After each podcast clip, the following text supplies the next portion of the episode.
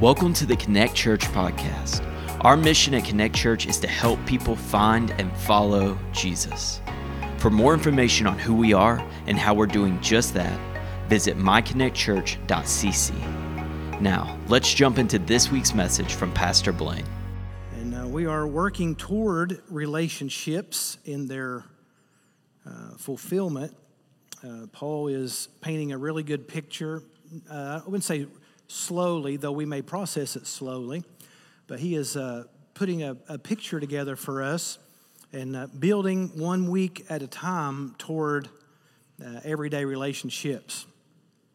Uh, I'm not going to recap everything that we've talked about so far. Uh, I would encourage you to go back and listen, though, if you've not had a, a chance to do that. Today I'm going to pick up, though, in verse 11, read a couple of verses there, and, uh, and, get, and then get started. Ephesians chapter 2, verse 11 says, Therefore, and, and remember, uh, when we are doing uh, an understanding of biblical interpretation, context in understanding Scripture is everything. Context is everything. Because if you don't have the context of why it's being said and to whom it's being said and what it means to me, then you could actually make Scripture say almost anything you want it to say which is one of the reasons why you know I think I feel like Scripture is under such attack in our modern era is because everybody is just reading into the Scripture or spiritualizing the text rather than uh, hearing what God intended for the context. So the therefore is really important. So anytime that you're reading Scripture uh, and you see a therefore, what does it what what does it really say? You, what do you have to ask yourself? What is the therefore, therefore? That's not great grammar, but it is really good in Bible interpretation. All right, what is the therefore, therefore? So I'm not going to recap all of it, but understand that what we're going to talk about today goes back and includes everything that we've talked about so far. Primarily, the, the benefits that we have in a relationship with God, the benefits of the Father, the benefits of the Son, the benefits and giftings of the Spirit, what that means to our individual lives, and how the grace then is manifested to me from the Father. And now I realize I must respond to that grace through faith. And, and we're also understanding that one of the primary reasons that Paul writes this letter to the church at Ephesus was to give them a mystery. Uh, a mystery, the word mysterion means that they are to come up with or to understand the, uh, the, the, the solution to the puzzle of what God is trying to accomplish through Paul's preaching, which is to bring everything into oneness in, in Him.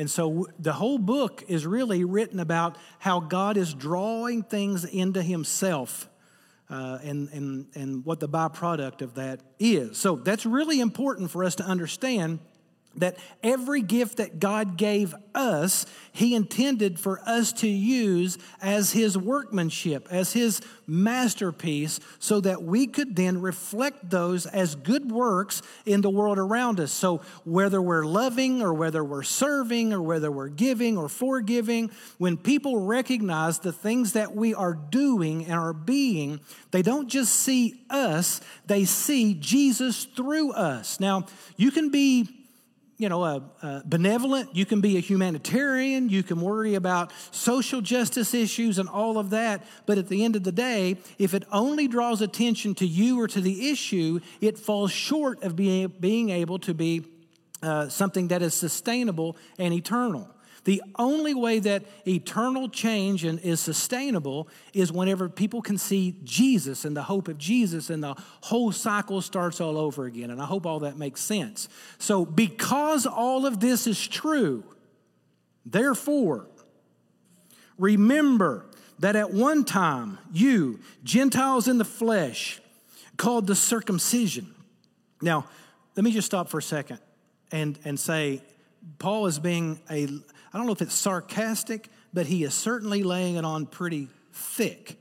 Uh, he's kind of sauntering up to them. Remember, the Ephesians were Gentiles, they were not Jews. And now they have become Christians. And there is a lot, a lot of misunderstanding between Jews and Gentiles. The world was divided up into two people, according to the Jews, Jews and Gentiles. And according to the, to the Gentiles, the world was divided into two people, the Greeks and all of those other people. And so uh, there was a lot of prejudice, a lot of racist, uh, racism, a lot of those kind of issues were everywhere. Everybody thought they were better than everybody else. Does that sound familiar? And so I feel like it's fairly relevant for us to understand what they're going through. And so you guys know what some of the early apostles were dealing with, specifically with the Gentiles, is the, the first Jerusalem council got together to talk about what their expectations were going to be of these Roman Christians, these Gentile Christians that were coming to faith, we gotta, they got to become circumcised and they have to go through all of the Jewish rites. So their belief was you have to become a Jew before you could qualify to become a Christian. And uh, that's, you know, Paul spends much of his ministry talking about those things not, not really mattering. Okay? So, therefore, so, so what Paul is doing is he's kind of siding up to the Gentile side here for just a moment, and he's laying it on a little bit thick. Uh, that at one time you Gentiles in the flesh, called the uncircumcision by what is called the circumcision. So, what he is saying, he's actually drawing a really thick line saying, I'm not even going to say Jews and Gentiles. I'm going to say those that are circumcised and those that aren't circumcised. Because that's the way the Jews talk about you. You're either circumcised or you're not. They don't see you for who you are, they see you for what evidence or symbol you have displayed. And then he says this to his own Jewish side, which is made in the flesh by hands. Verse 12. Remember, again, that you were at the, that time separated from Christ, alienated from the commonwealth of Israel, and strangers to the covenants of promise, having no hope and without God in the world. So I want to stop there for a moment, do a, a, little bit of cleaning up so that we can set a really good, clean path to go forward on. If you remember at the very beginning, Paul actually told them that he was praying three things for them. The one, the first one is that they would know what the hope of his calling was.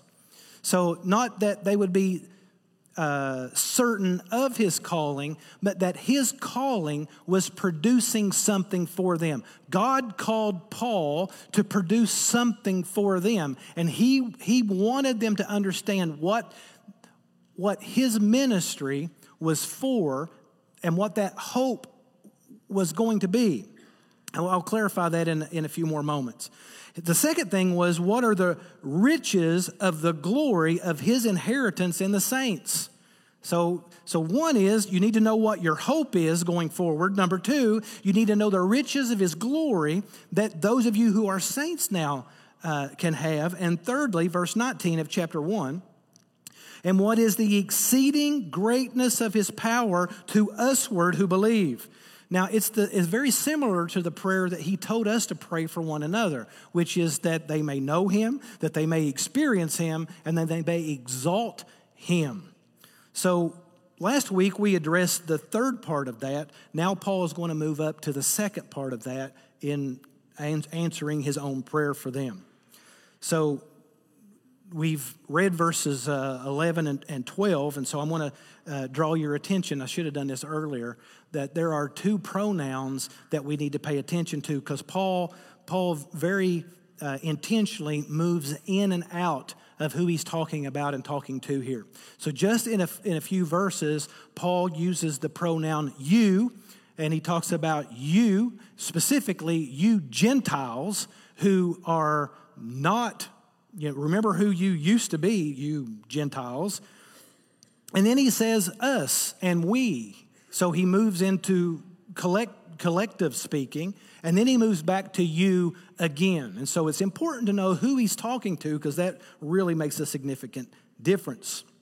All right, so uh, the, the first you is before faith. The second you is the union between Jews and Gentiles. I mean, the we, and then the last you is what he is hoping for them now. All right? So, so Paul talks a lot about uh, alienation, what, what they're not, not alienation, but alienation. uh, being alienated from. He talks about two types of alienation in this particular ver- these verses. Uh, and I want to just break those down really quick lest we forget. So, the first type of alienation is horizontal. Horizontal meaning relationships here. Paul talks about that they were alienated from one another. Uh, and he, he reminds them of, of two things. I think uh, if you take all of this passage in its context, there's two really abnormal ways of thinking that has created division. Number one, if you go back to Genesis chapter 12, you will see that God chose Abraham and gave him the Abrahamic covenant.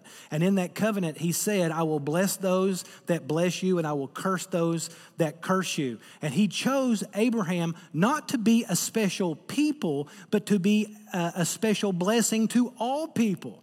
They were chosen to be a blessing, not just to be blessed. So they were going to receive the blessings of God, but so that they could channel and give those blessings away as a conduit of who God is. But the Jews really messed this up in a major way, and they internalized everything, and it created an entitlement, and it, cre- uh, it uh, created a lot of, of selfishness and being self absorbed. It's really important for us to remember that because as we do that, we get further and further away from what God actually called us to be. And I'll be quite honest with you, there have been a lot of times in church history where that has happened to us as well. And if we're not careful, that is a natural thing that happens when we focus more and more on ourselves. We forget why God saved us. It wasn't just for us, it was through us uh, that God has reconciled us to himself. So the first thing is that he is reminding the Jews that God called them to be a blessing to the Gentiles. And secondly, he is reminding the Gentiles that they are actually free to come to God, that the God of the Gentiles and the God of the Jews is the same God without and they don't have two different ways of getting there. Now, this is a real equalizer because the Jews had forgot that they were called to go, and the Gentiles had never heard that they were called to come. And so Paul is letting them know that we're on equal playing ground here. And this, this forgetting your purpose has caused an incredible diversity to where Gentiles are actually called dogs by Jews. And, and Jews are calling Gentiles uh, barbarians, and Jews are called barbarians by, the, by, the, by the, the Romans. And there's this great gulf fixed between. In fact, you, you may not, the, the Talmud talks a lot about this. The, the law that the Jews had put together, uh, there were so many ways that you're supposed to treat Gentiles. Like if you went on a long journey, before you came back to your home, you had to shake out all of your clothes because you don't want Gentile dust coming back into the Holy Land. I mean, there's just one thing after the other because we don't want any mention of those people the ones that they were called to love, the ones that Jesus died on the cross for, the one that God sent his promise to.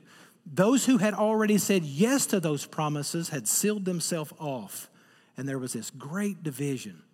Now, that may not mean much to us now, but I think it is very important for us because we cycle in this.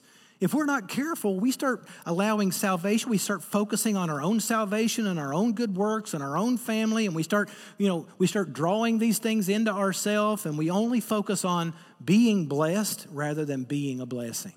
And all of our energy starts being focused on what we can get. All of our questions are, but what's in it for me? What, how am I going to benefit? Even how we, even how we choose our friends and how we choose where we worship, and all of those things start focusing on, well, what's in it for me?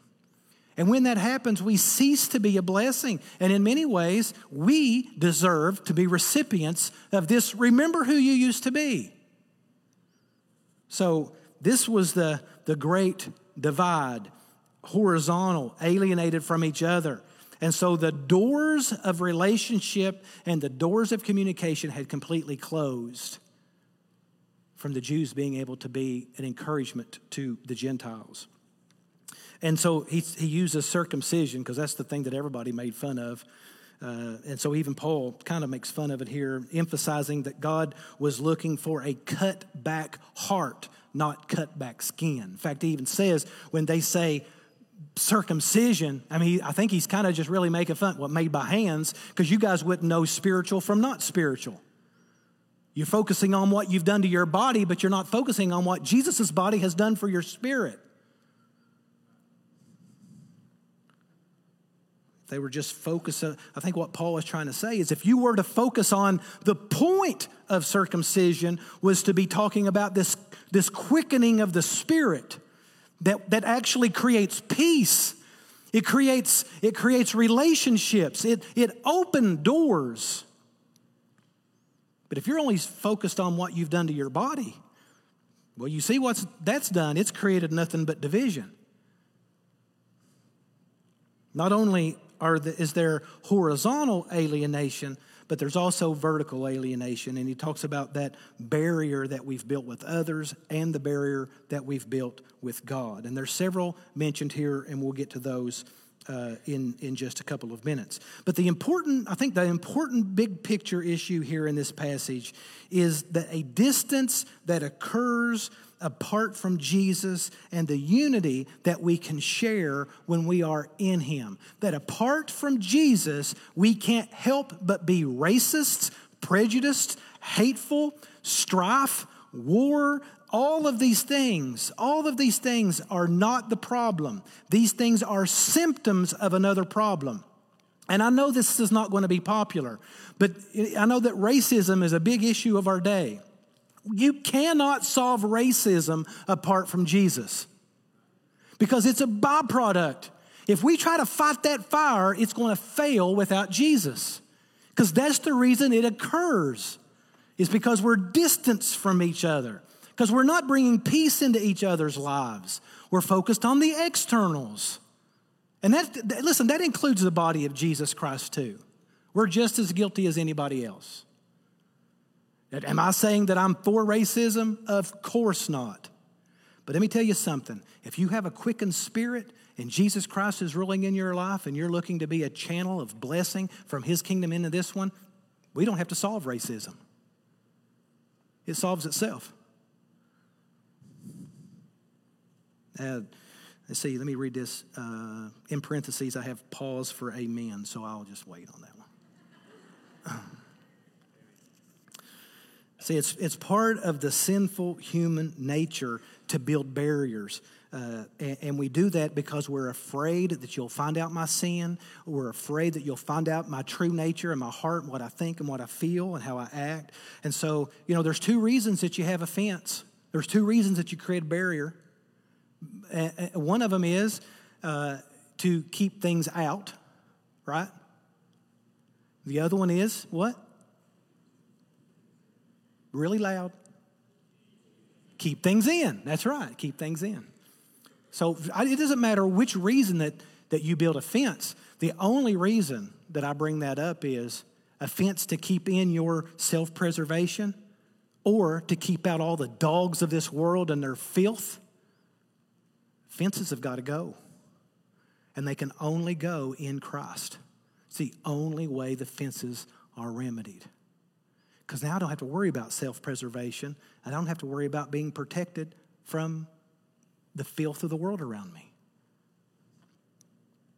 So we, we tend to really focus on, and they were focused on it too, uh, out of nature.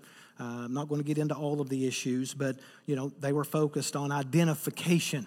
You know, are you identified as a slave or are you identified as free? Are you identified as a man or are you identified as a woman? Are you identified as a rich or are you identified as poor? Are you identified as educated or identified as uneducated? Are you identified as a Jew or everybody else? Or are you identified as a Greek or everybody else? The Greeks were so proud of their culture that they considered everything else a barbarian. And Paul addresses that many times in his writings, especially when he was writing to uh, Roman citizens in, in Rome and also to the church at Colossae. So it, the, the, same thing the same thing was true of the Jews too. I've already talked a little bit about that from but this isn't this wasn't just a new problem that Christianity had caused. In fact, Christianity exposed the problem that had existed for a long time. In fact, up till now, it's lasted for about 4,000 years because Abraham had two sons, Ishmael and Isaac. And that's been the issue for 4,000 years. And 4,000 years later, the struggle has only become worse not the, almost the whole world takes sides between Israel and Palestine. And all of it has to do with these barriers that were created because of the refusal or the misunderstanding of the blessings of God Himself. And all of these divisions and all of this strife between people is just a result of sin.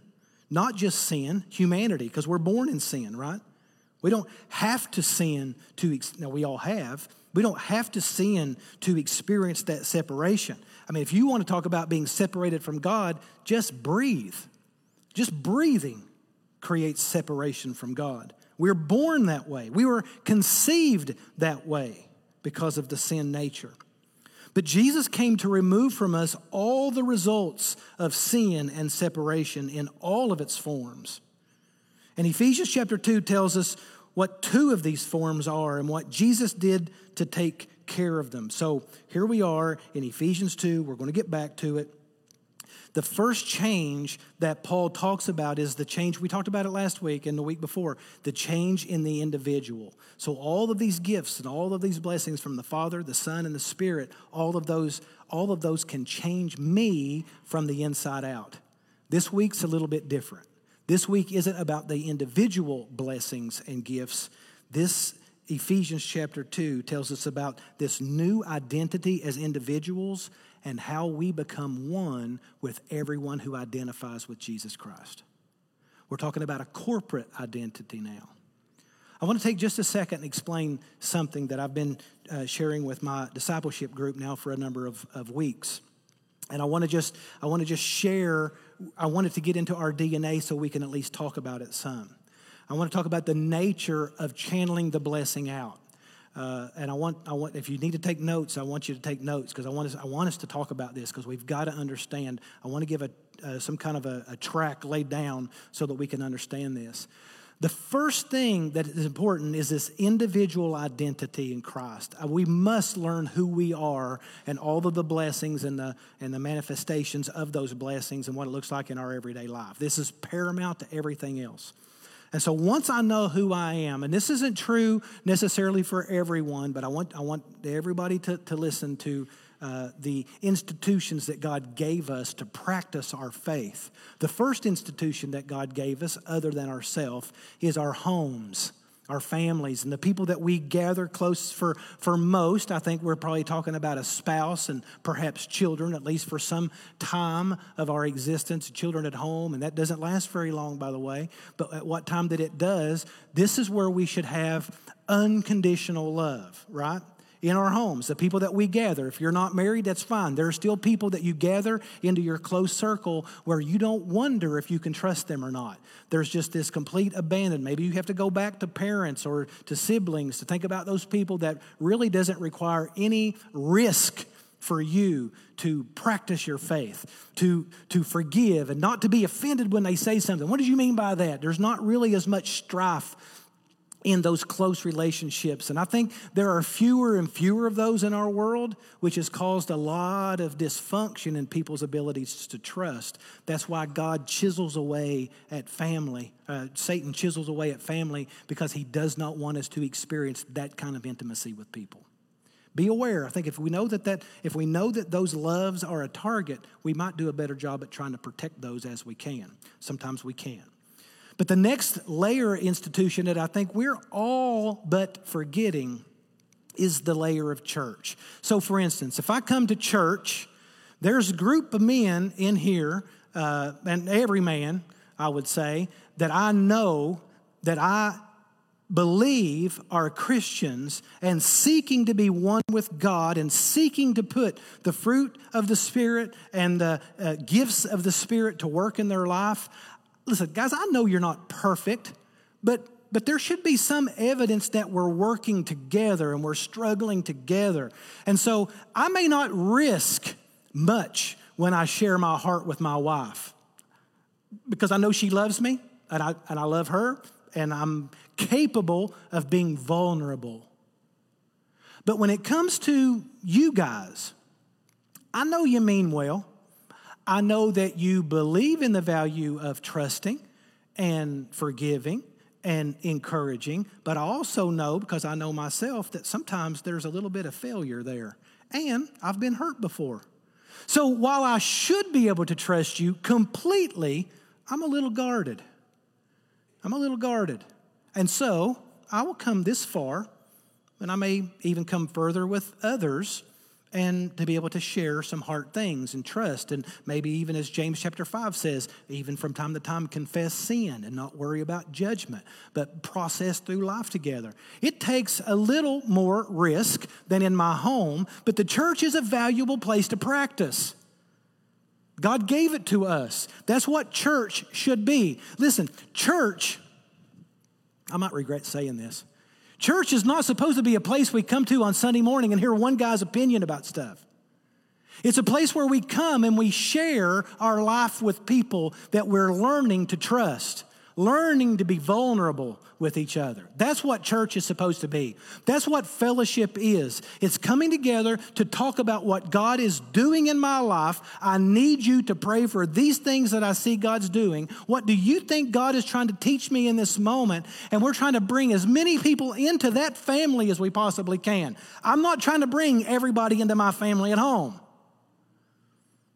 But I am trying to bring everybody into my family at church because I want the world to be able to experience what the kingdom looks like here when we're together. That's what the church is supposed to be. Now, once we are right with God ourselves and we are right in our family and able to share, this is going to come up in a few weeks, and we're able to lead our family to God and every day, not just a decision, but every day and we're able to look and love more like Christ every day in a very self uh, safe place to trust. And then we're coming together and we're giving that that encouragement that I get at home to one another. Now I'm risking at a higher level, but I'm also willing to risk at even a greater level when I go to the fence beside my house and I talk to my unbelieving neighbors.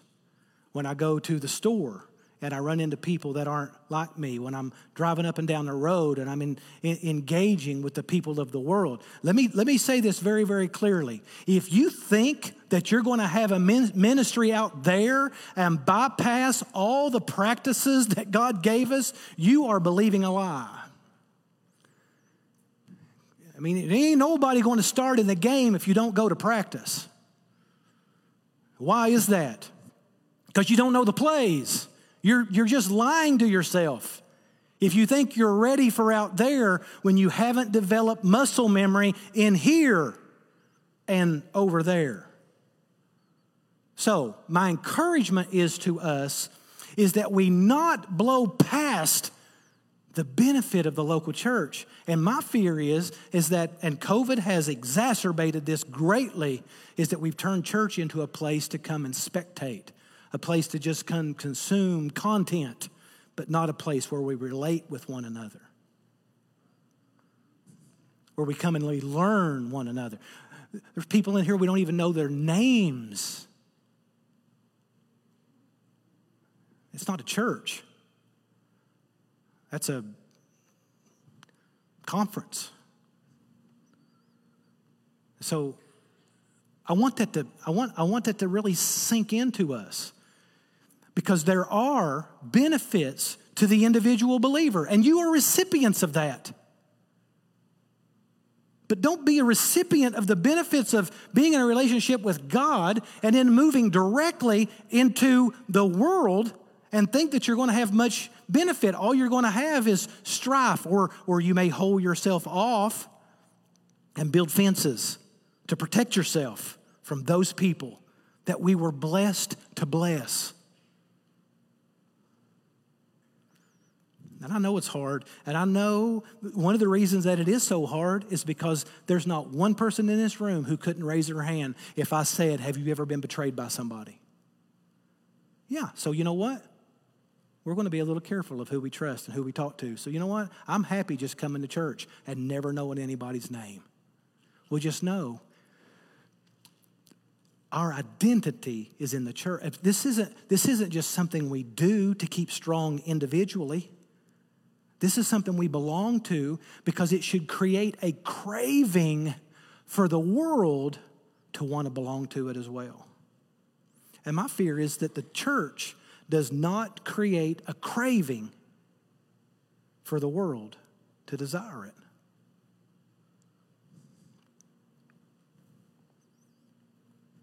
And I, will go another step and say, I, I don't think that the church can do anything about it until individuals do. Because that's who the church is individuals. The church can't do that for you.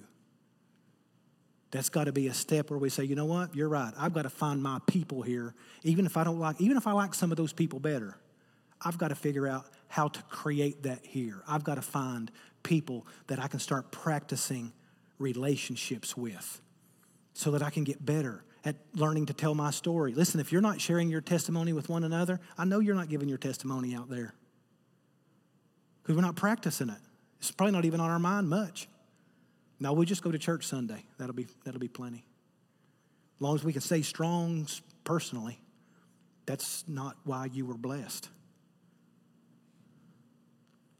Okay. Seems like I'm angry. I'm not. I promise.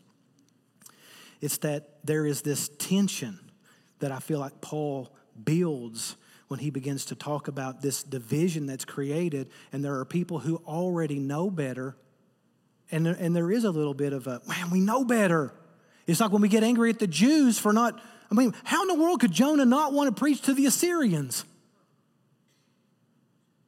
How in the world, when Israel was going from city to city and from country to country, their job, why do you think God took them to Egypt?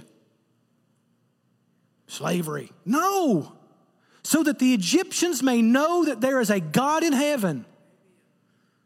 But they, they didn't. They wouldn't. Why did they go to Babylon? For Nebuchadnezzar. But they wouldn't. They just kept focusing on themselves all the time. And I'm, I'm really afraid that God's people are doing that again. And I believe that there is a persecution coming to get the attention of God's people.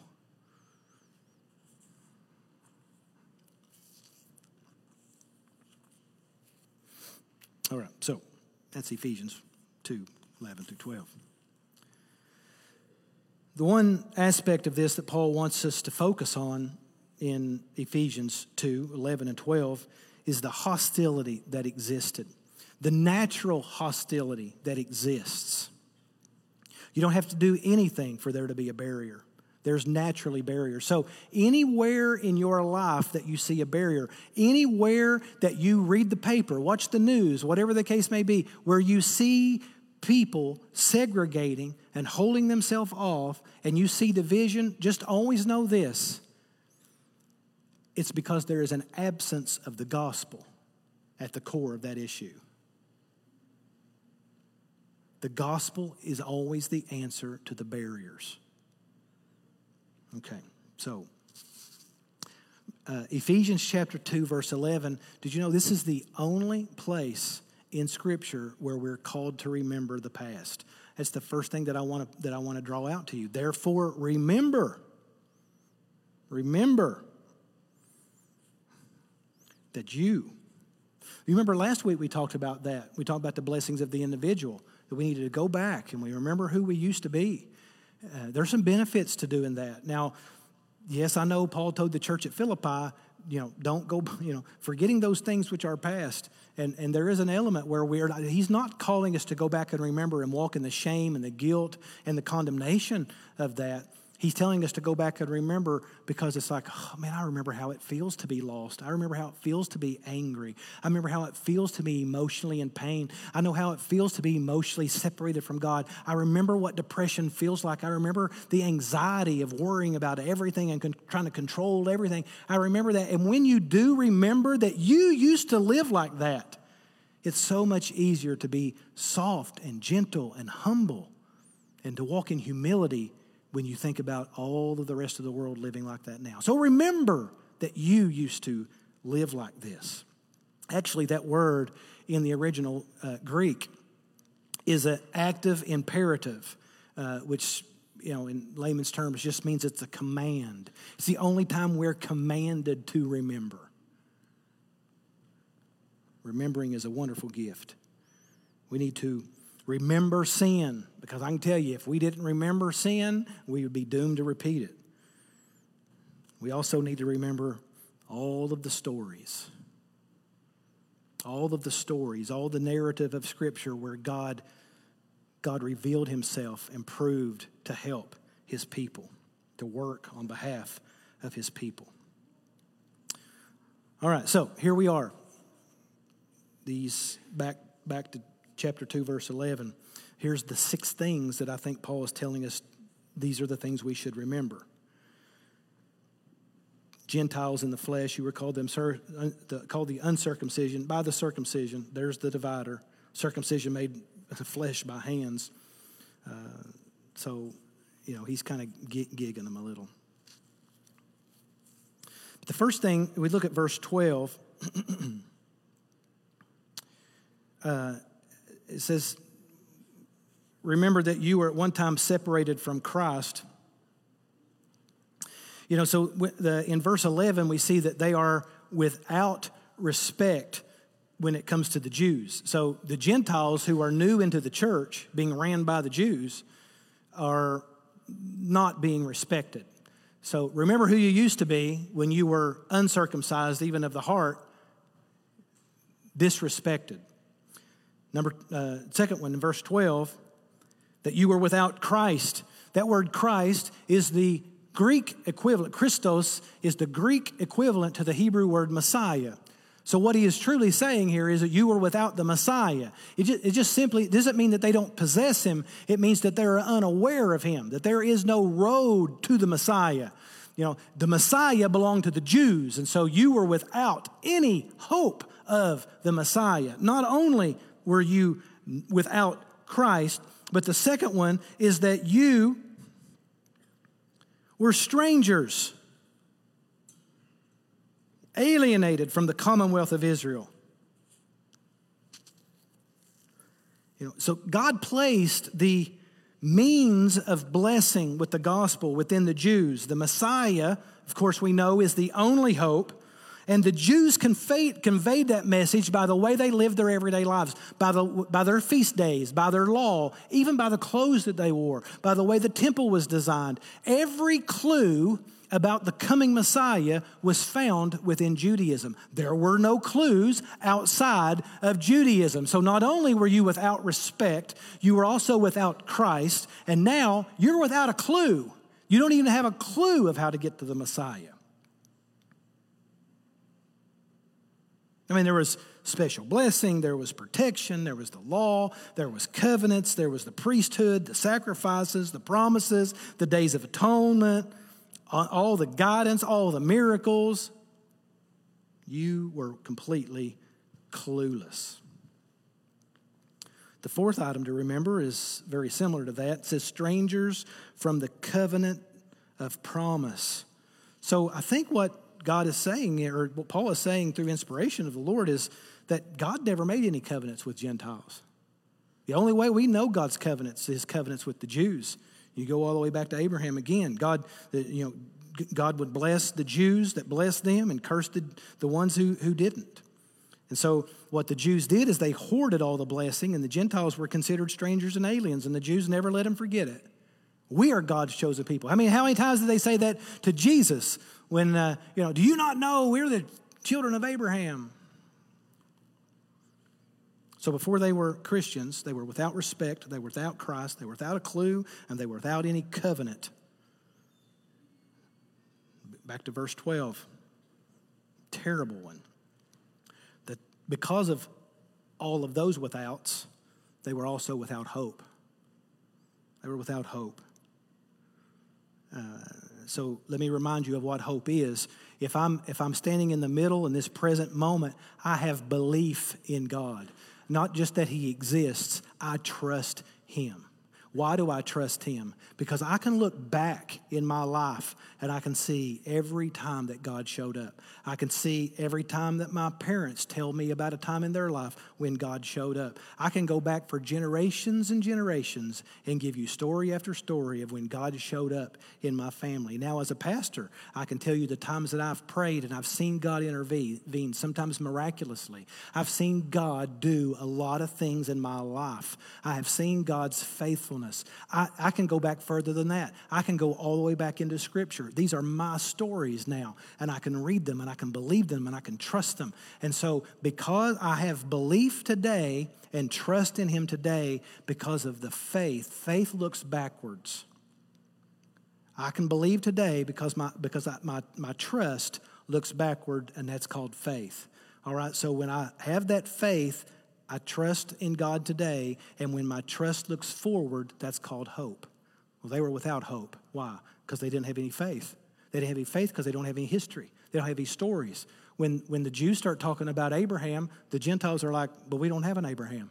When they start talking about the, even the Jewish Messiah, we, we don't have a promise. All the prophets, we don't, we don't have prophets. What about the temple? We, we got millions of temples.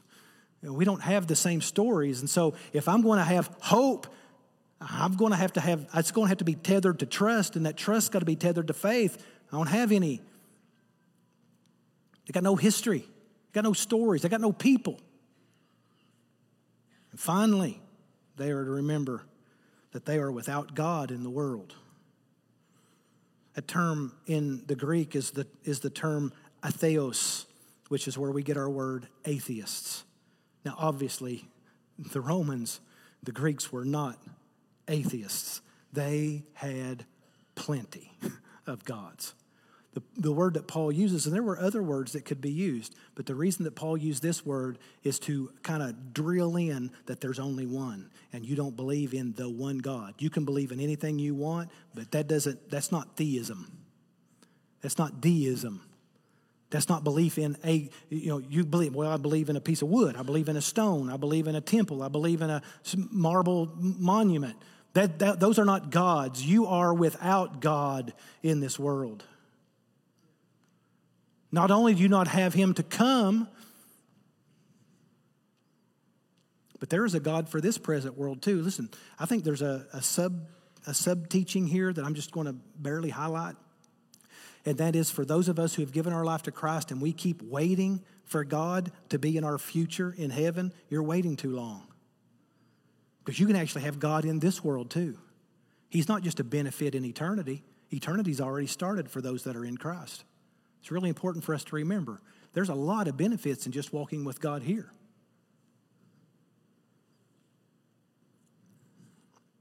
So, those are the six things that Paul reminded them that they were. They were without respect. They were without a Messiah, without Christ, without a clue, without covenants, without hope, and without God. And the absence of those six things has caused selfishness and fear, leading to pain and enmity and hatred and discord between people. Because the Jews had kept the blessings. So the Jews could get really angry at the Gentiles because they were they were dogs. I mean, they were awful. They were torturous savages. Do you know why they were? Because the Jews had kept the gospel from them.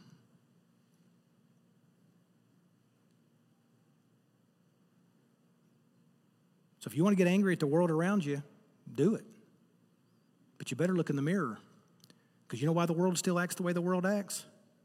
Because you've been keeping the gospel from them. Because the gospel clears all that up clears it up in your life. It'll clear it up in your home. If there's discord in your home, try the gospel. If there's discord in your cubicle at work, if there's discord on your neighborhood, you need, you need to man, be the man or woman of peace. Because I promise you, the gospel puts an end to discord. And instead of building a fence to keep all those people out, maybe we need to knock the barriers down and quit being so afraid of sinners because you used to be one. We used to be one. This is who we used to be. Every time Paul lists a bunch of sins, you know what he ends with? Oh, don't forget, as you were some of these. Got to remember that. You got to remember it. Some Christian Jews believed that some of these Christian Gentiles were Christians. Oh, in lesser form. But, yeah, okay, you're a Christian, but you're not. We were here first. and here's what Paul is Paul's neutralizing all of that. This enmity between people, this, this pecking order of who's important, who's, who's closer to God and who's not closer to God. Just know this, Christian God loves you as much as he loves the deepest, darkest sinner right now. It's the same. Exactly the same. If you think God loves you just a little bit more than he does the worst of the worst, he doesn't.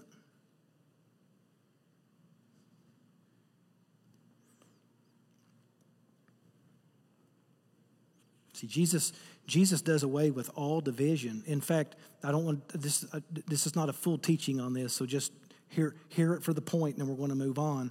This is why so many times Paul says God doesn't see slave and free anymore. He doesn't see rich and poor. He doesn't even see men and women. There are no distinctions. Now we see those orders, but those orders are here for us to be able to grapple with how to overcome those as our identities.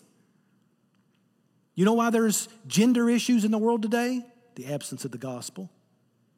Because we're trying to identify with things that instead of identifying with Christ, which is our sufficiency, we're constantly trying to find which box do we fit in. When I'm with this group, I'm in this box, and when I'm with that group, I'm with that box. And the boxes are not going away and they're not getting easier. They're getting smaller and smaller and smaller. Wonder why? I'll tell you why. Because Satan wants to hold us off with as many fences around us as he can get. All right, I'm almost finished. I did not mean for this to take that long. Truly, almost finished. But I want us to look at verse 13. And I'm going to just plow right through this. I told you a couple weeks ago that the best two words in all of the scripture was but God, right? Well, here's the second best. But now. Remember who you were, but now. Look at this. Now, in, not because of, in Jesus Christ, you who were once far off, Gentiles, have been brought near by the blood of Christ. For he himself is our peace, not does not give us peace or show us peace. He is our peace he, who has made us, Jews and Gentiles, both one, and has broken down in his flesh the dividing wall of hostility.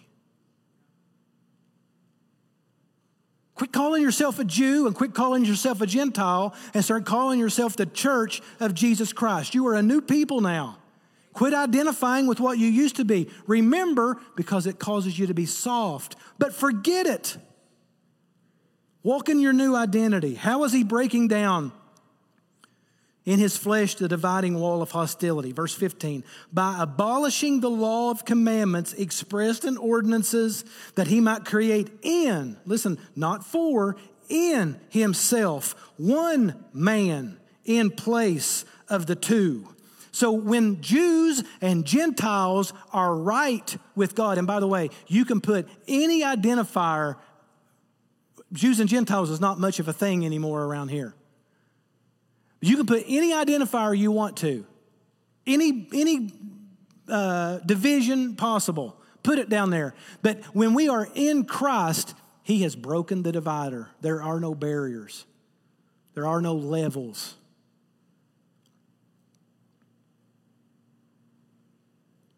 So look at this. He create in himself one new man. Remember what Paul was trying to tell them is that what God is doing is, is creating a unity, bringing all things into himself through Jesus Christ. And what does that do? So making peace. When Jesus dropped the divider, so making peace. Everywhere you go, you should be taking the gospel in word, in heart, and in action. In spirit, in mind, and in your flesh, you should be taking the gospel. And everywhere you go, you should be bringing peace.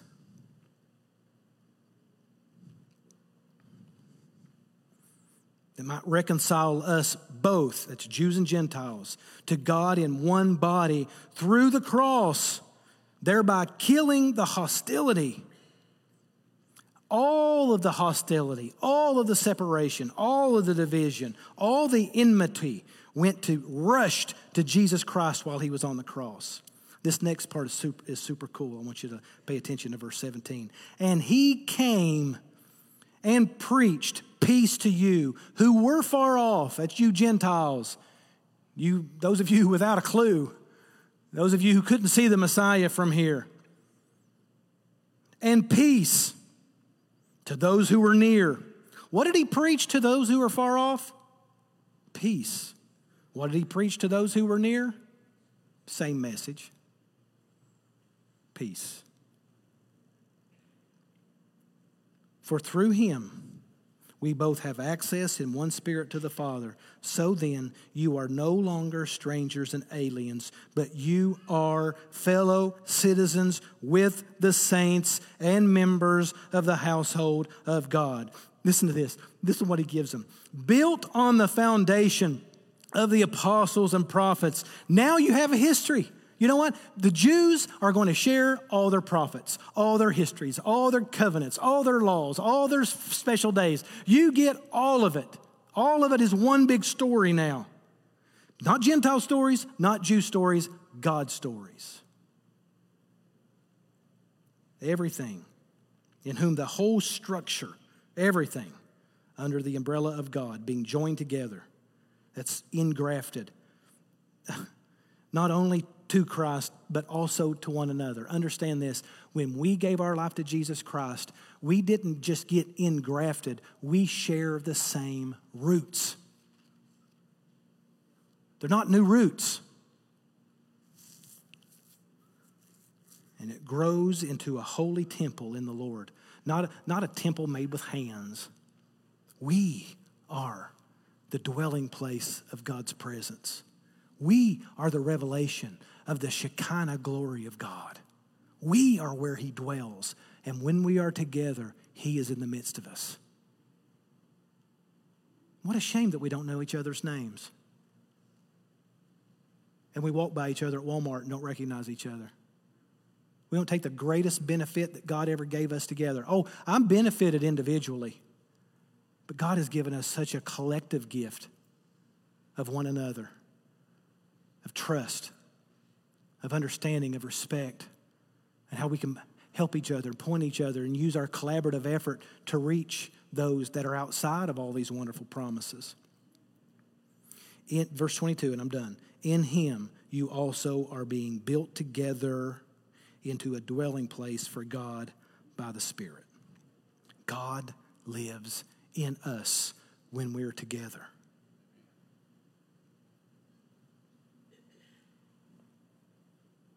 So, as individuals, you need to remember who you are. And corporately, we need to know who we are. Who we, we, everybody say we.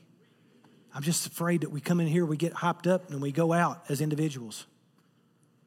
We don't talk about Jesus in our homes. We don't talk about Jesus with our families. We don't talk about we want we want somebody else to teach our kids this and share. You know, we do. I don't have time to go into all of that. God has given us every resource, every tool to be able to practice in ourselves,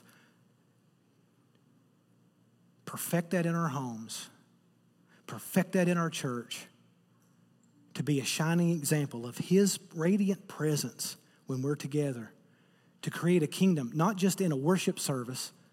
I mean, how's the world capable of seeing this? But when we're serving, when we're building, when we're collaborating, when we're working and striving together to bring peace in this world. The world will see that when we work together. This is how they will know that the Father has sent the Son, our love for each other. So let me encourage you this morning. Remember who you are. Take a couple of extra seconds and just fall into each other. Learn to trust. And be trustworthy. Let's pray. Lord, I thank you for this morning, and I pray that you would uh, You've been trying to teach this to us for 2,000 years and beyond. And I pray this morning that we would maybe hear it with different ears. Maybe, maybe our times are different, our circumstances are different enough. So I just pray that you would remind us, because we didn't even know how far we were. We didn't know we didn't have a clue. We didn't even know what the puzzle looked like. And so, Lord, I thank you so much for what you've accomplished through the cross of Jesus Christ. And the raising up of a cross destroyed the fence. So, Lord, help us to be free. Help us to be free. Help us not to be caught up in who we're trying to become, but get caught up in who you are in us. And that's easy to say. Lord, I just pray that as we are have opportunities to engage people, as we have opportunities to listen and to notice and to hear and ask the right questions and pray, perhaps someone would see the kingdom in us. And as we partner together to reach our neighbors, as we walk the streets of our town together to reach our neighbors, Lord, that maybe, maybe somebody would see something in us that looks like you for your glory. Lord, thank you for what you've done. And, I, and as we look around the world, there is a lot of work to do. So use us, Lord, use us. We commit ourselves to your purpose. In Jesus' name I pray. Amen. Will you stand with me, please?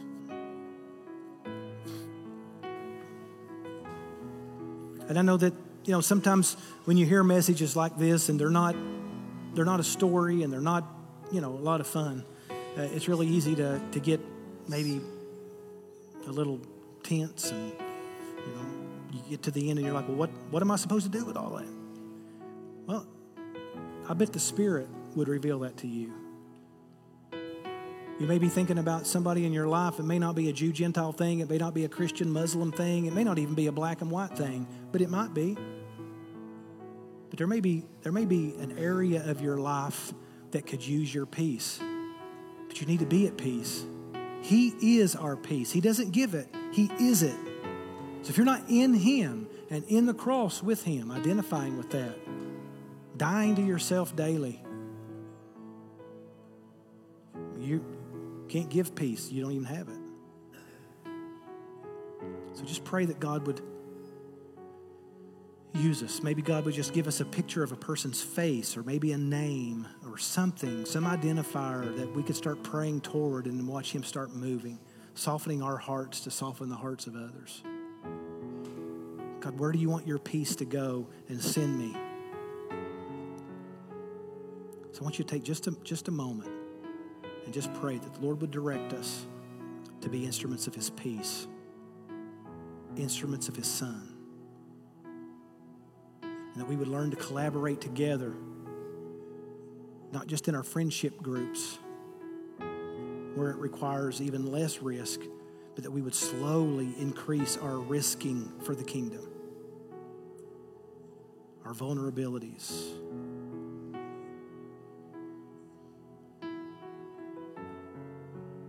Lord, we thank you so much for the promises that we have. Thank you for, thank you for Paul and his ability to listen to you and to break down these barriers because of, of all people to tell us about barriers. Thank you for his example. And Lord, as we set an example of breaking down barriers, I pray that you would use us in our neighborhoods, use us in our, in our city. We love you, Lord, and we thank you for all of these things that we have in Christ Jesus. I thank you for these brothers and sisters. I thank you for bringing them to this fellowship. And I pray that we would be a fellowship that is, that is passionately, compassionately in love with each other. And that love looks like Jesus to our neighbors. Lord, with your direction, your wisdom, we pray in Jesus' name. Amen. If you need help finding or taking your next step, send us a message at hello at myconnectchurch.cc.